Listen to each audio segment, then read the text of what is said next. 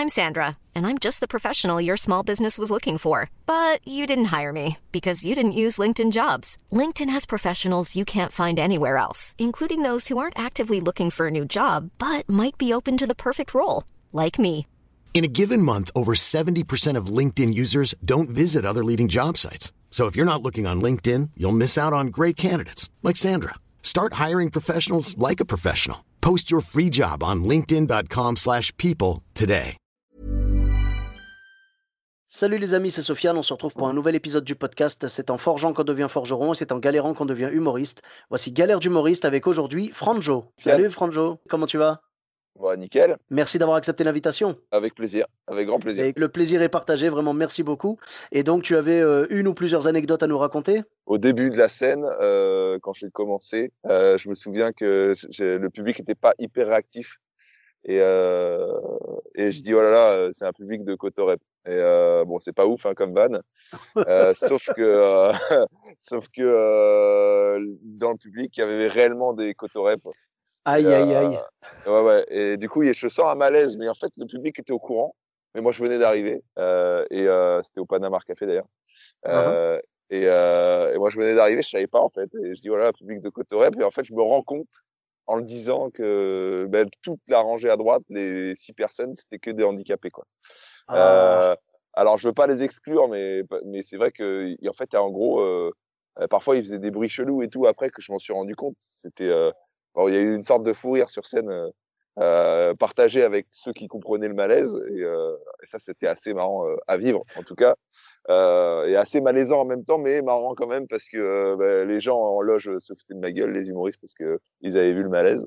Et, et donc, du coup, c'était assez amusant. Enfin, une anecdote assez, euh, on va dire, cocasse. Oui, bah après, je pense que, euh, tu vois, le, le fait qu'il y ait des personnes euh, handicapées dans, dans la salle ou quoi, ils veulent qu'on les inclue dans les, dans les, tu vois, dans nos spectacles. Donc là, c'était, bon, c'était maladroit, c'est sûr, mais c'était pas mal intentionné, tu vois. Donc je pense que ils l'ont Non. pas mal pris. La preuve, c'est qu'ils sont restés, ils ont suivi le spectacle, et voilà. Donc je pense que, bon, c'est une erreur, je pense que tu referas plus. Et j'espère d'ailleurs que les autres humoristes aussi, euh, tu vois, prennent des, des leçons de ce genre de malaise et tout. Moi, le premier, hein, évidemment. Il faut toujours se dire que, ouais, dans la salle, malheureusement, on sait jamais qui on a. Et heureusement, là, ça s'est bien passé, quoi. Ouais, ça c'est. En fait, c'était vrai, mais c'était vraiment des handicapés mentaux, donc en fait, ils captaient vraiment rien au spectacle. Euh, en gros, en gros, je je sais pas si c'est une bonne idée de les emmener dans un spectacle où ils comprennent vraiment rien. euh, Je sais pas, euh, je, je serais pas me prononcer là-dessus. Mais c'est vrai que pour l'humoriste, quand il y a une proximité et qu'on entend tout et qu'ils sont ingérables, je pense que c'est pas une bonne idée. Euh, là, en l'occurrence, ça va, ils étaient assez calmes, mais euh, euh, disons que quand ils ont commencé, il y en a un, il commençait à crier, etc. C'était plus possible. Mais euh, du coup, le spectacle a été un peu difficile, mais euh, euh, alors il faut pas les exclure, mais parfois, euh, bah, malheureusement, pour ce genre de truc, euh, c'est compliqué à gérer, quoi. Ben, peut-être qu'il faut ouais, plus euh, sélectionner, c'est-à-dire ce sont les accompagnateurs qui doivent plus sélectionner Ouais. des spectacles, par exemple, plus visuels ou quelque chose comme ça, tu vois. Ouais, ouais, c'est ça, ouais, c'est clair. Euh, en fait, euh, bah, s'il y a des blagues, des choses qui comprennent rien, ils vont se faire chier et euh, ils vont, ils vont empêcher le, le spectacle de se dérouler Mhm. convenablement. Donc ça peut être, ça peut être compliqué à gérer. Je pense que c'était un mauvais choix des organisateurs là pour le coup. Euh, mais euh, bon, cette idée, enfin, ce truc de dire ouais, public de Cotorep et qu'en fait ce soit vraiment des handicapés, il y avait un- une sorte de malaise quoi. Et euh, donc c'était bon, en même temps c'était marrant et en même temps c'était un peu malaisant. Donc. Ouais, mais t'as as quand même bien géré au final. Et je veux dire, cette, cette chose-là, en fait, c'est parce qu'on a des abus de langage, tu vois. Mais c'est dans tous les Ouais. métiers. Tu sais, moi, mon métier alimentaire, c'est chauffeur de bus. Moi, je, Ouais. je travaille dans les bus, donc dans l'équivalent de la RATP à Bordeaux. Et Ouais. on m'a dit, quand j'ai passé mon permis, on m'a dit surtout, ne dis jamais à un client, euh, par exemple, tu sais, euh, je sais pas moi, là, tout de suite, je fais la ligne de l'aéroport, c'est marqué clairement Mérignac aéroport, tu vois. Et il Ouais. faut pas que la personne, quand elle monte et qu'elle me dise, est-ce que vous allez à l'aéroport, que, que je réponde, bah quoi, vous savez pas lire, tu vois. Ouais. faut jamais Ouais. dire ça. Parce qu'en fait, il y a des gens qui, malheureusement, même des adultes, des fois, qui ne savent pas lire. Il y a un manque d'alphabétisation, tu vois, il y a un taux d'analphabétisation, je sais pas si ça se dit comme ça, il y a encore un taux d'analphabète assez élevé euh, dans les campagnes et tout, donc il faut jamais le dire. Et on nous a raconté l'anecdote, c'était un chauffeur de bus qui avait un enfant de 9 ou 10 ans qui est monté, Ouais. qui lui a dit, ouais, vous allez à tel endroit, donc c'était marqué sur la girouette, et le chauffeur lui a dit, bah oui, tu sais pas lire. Il a éclaté en sanglots parce qu'en fait, il avait été malade très malade. Il avait passé genre deux ans ou trois ans à l'hôpital dans le coma et il avait jamais appris à lire, quoi. Ah ouais, merde. Donc tu vois ce que je veux dire.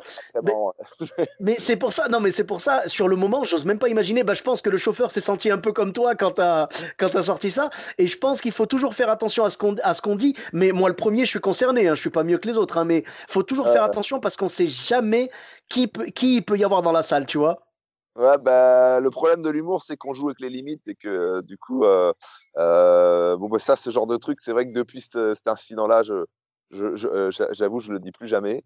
Euh, mais euh, je pense qu'il y a quand même des choses qu'on dit et, sur scène et, et, ça peut quand même malgré tout vexer des gens. quoi qu'on dise, quoi, c'est difficile parfois avec l'humour de pas froisser certaines personnes.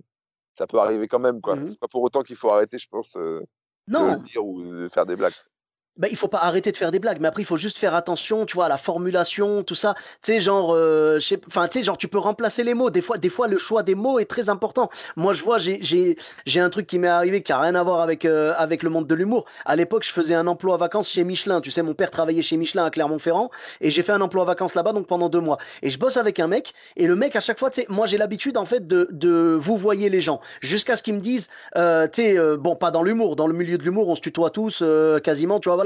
Mais je veux dire euh, avec les gens que je connais pas, en général, tu sais, genre, je vais les vous voyer jusqu'à ce qu'ils me disent, ah, mais on se tutoie, euh, machin, tu sais, je vais pas oser les tutoyer directement. À l'époque, en tout cas, je j'osais pas, tu vois. Et le mec, à chaque fois, j'étais là, genre, oui, monsieur, vous, vous, vous, tu sais, c'est lui qui me, qui me formait. Et j'attendais qu'il me dise, tutoie-moi, parce que j'avais envie de lui dire, on est au même niveau, toi et moi, tu vois. La seule différence, euh, voilà, c'est que toi, tu as 30 ans de boîte et moi, je viens de rentrer, mais notre boulot, c'est le même. On sera payé pareil à la fin du mois, quasiment. Et donc, le mec, il voulait pas lâcher l'affaire, donc il me laissait le vous voyez, tu vois. Et, et à un moment, il me dit de remplir une feuille, je la remplis et j'écris un peu mal, tu vois. J'ai écrit un peu comme un chat, tu sais. Et il me sort quoi? Il vient vers moi, il me fait Ah non, non, non, tu vas me refaire cette feuille. Ah non, là, c'est du travail d'arabe. et du coup, j'ai eu un bug et je me suis dit Je vais pas être méchant avec lui. Donc, je lui ai dit Bah, de toute façon, dans tous les cas, ce sera ça parce que je suis arabe. Hey, I'm Ryan Reynolds. Recently, I asked Mint Mobile's legal team if big wireless companies are allowed to raise prices due to inflation. They said yes. And then when I asked if raising prices technically violates those onerous two year contracts, they said, What the f are you talking about, you insane Hollywood ass?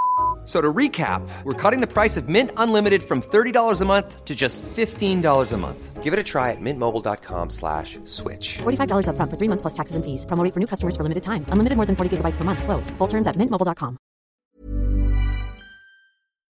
Et là, il a oh. bugué, mais vraiment, hein, il a bugué, il a fait oh, « T'es arabe ?» Il m'a fait, je suis désolé, je te jure, c'était pas, c'était pas contre toi et tout. Je dis, non, non, pas de souci, c'est une expression, je la connais, il n'y a pas de problème. Surtout que ce qui est frustrant, c'est qu'à la base, l'expression travail d'arabe désignait du travail justement excellent, du travail d'orfèvre, tu vois. C'est par rapport à la cohabitation, tu sais, genre en Espagne avec la, la civilisation arabo-musulmane, tu vois, quand t'avais les Marocains là-bas, euh, t'avais genre justement le, travail d'arabe, c'était reconnu comme du travail d'orfèvre, quoi, vraiment magnifique. Et aujourd'hui, euh, c'est passé dans une connotation négative. Et ce qui est marrant, c'est qu'après, quand on est parti se laver les mains pour aller manger à la pause, le mec, je l'ai vu, il me dit Ah, tu, sais, euh, vraiment, euh, c'était pas, c'était pas du tout contre toi et tout. Et je lui dis Ah non, vous y pensez encore. Donc je l'ai vous voyez, tu vois. Et il me regarde, il me fait Hé, appelle-moi Bernard. Hein. Ah ouais. Le, le fait d'avoir fait un truc, euh, d'avoir fait une sortie de route, il s'est senti obligé de, te laisser le tutoyer. Quoi. Bah, T'imagines, j'ai gagné mon tutoiement à la, à, la sueur du racisme. C'est quand même balèze, non? Mais donc voilà, donc tout ça pour dire que vraiment, ouais, le, choix des mots est, important. Donc j'imagine que toi, aujourd'hui, tu n'utiliserais pas le mot cotorep, peut-être, non, si? J'ai arrêté de faire cette vanne, je ne me suis pas pris la, tête. Ouais, voilà, bah, des fois, des fois, faut pas hésiter. C'est un truc euh, que je suis pas le seul à faire. Hein, J'en ai, ah non, totalement. J'ai déjà, j'en ai déjà entendu plein, mais c'est, je pense que c'est des termes, il faut faire attention parce que tu peux vexer des gens. Et même si tu n'as pas des cotorep dans la salle, tu vas avoir des gens qui ont des cotorep dans leur famille. bah oui, c'est clair, c'est clair. Non, mais c'est un truc que j'ai arrêté de faire parce que bah, je me disais, c'est, ça peut être méchant, c'est dommage. Mais oui, voilà. Mais tu sais, c'est comme à l'époque, je me rappelle, avant Cotorep, il y avait Secpa, tu vois. Ah, public de Secpa, machin, tout ça. C'est, ah, c'est, faut pas vexer les gens. Enfin, je sais pas, je trouve que, je trouve que l'intention est pas mauvaise. Et justement, c'est dommage de, de, garder ce style-là parce que euh, il n'y a pas de mauvaise intention à la base, mais tu vas te retrouver à faire du mal sans le vouloir. Donc ça sert à rien. C'est clair. Non, c'est clair. Euh, et puis, comme je l'ai dit, ouais, je n'étais pas le seul à le faire. C'était au début, etc. Il y avait, en fait, on utilise des choses que tout le monde fait parce qu'au début, c'est un peu des, ficelles pour éviter de, de voilà pour avoir une prestance. Quand on sait pas quoi dire, on, on dit un truc qu'on a déjà entendu, etc. Et je pense que c'est c'est un réflexe que beaucoup ont et que, que j'ai eu, etc. au début pour, pour s'aider un peu, tu vois.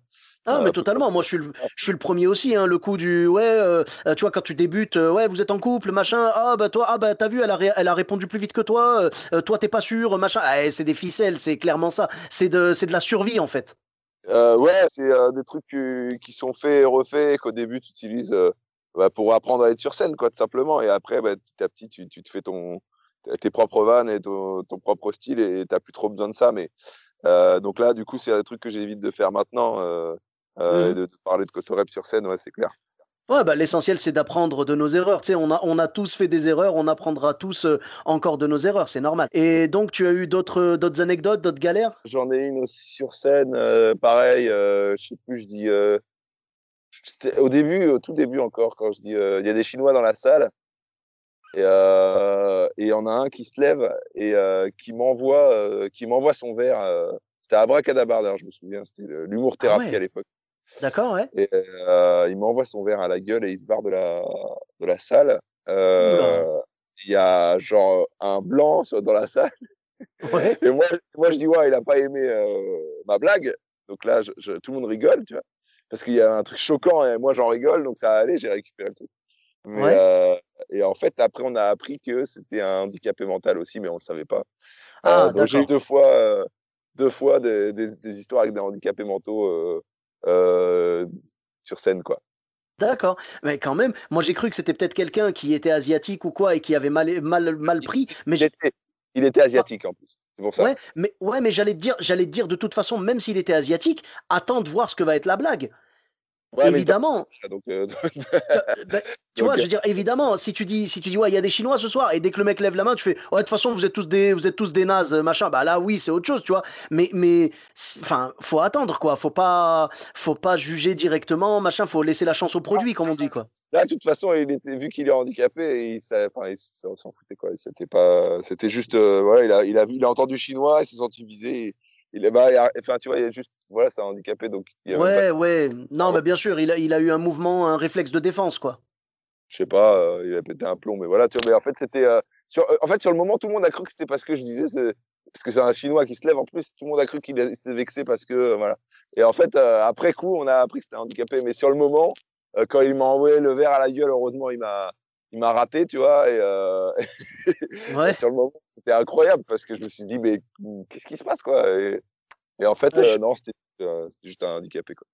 Ouais, bon, bah ça va. Bah, heureusement, ça, ça, se termine pas mal, quoi. non, non, ça se termine pas mal. Bon, bah c'est cool. J'ai euh, une dernière anecdote qui me vient en, tête, là, qui est très marrante. Euh, en fait, je devais faire la première partie de Jamel. J'arrive euh, donc à Lyon, c'était à Lyon. J'arrive sur place, personne ne me connaît. Les, moi, je connais personne, tu vois. Je connais pas les runners, etc. À part Jamel, je connais personne. J'arrive sur place, j'appelle le mec, le runner qui doit m'amener à la salle. Il me dit, bah, je mmh suis devant la gare, donc c'est la gare SNCF. je suis devant la gare, je t'attends. J'arrive, je vois un mec qui m'appelle, donc je me dis, bah, c'est lui, tu vois. donc je rentre dans la voiture avec lui et on fait deux, trois minutes de, trajet. je dis alors comment c'est passé? Parce qu'il avait joué hier, il avait joué la veille en Suisse ou je sais plus où. Et je dis alors comment s'est passé Jamel hier? Il me dit ah Jamel il joue ici. Je dis, le mec il bosse dans la salle et, il sait pas, tu vois. Je dis bah ouais il a joué hier en Suisse. Et ça va, c'est bien passé. Et il me dit, bah écoute, bah, c'est cool qu'il joue là et tout, tu vois. Je sens que le discours est un peu décalé, tu vois. Après, je dis, ouais, ça va, il y, y, a du monde ce soir, c'est comment et tout. Je crois qu'il capte rien. On est trois dans la voiture, quatre dans la voiture. attends, ouais, on est quatre.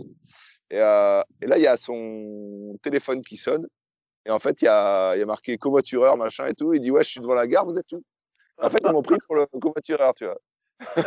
en fait, j'ai fait genre, j'ai fait 10 minutes de trajet euh, vers euh, Lille, tu vois, de Lyon à Lille, tu vois, avec des uh-huh. gens.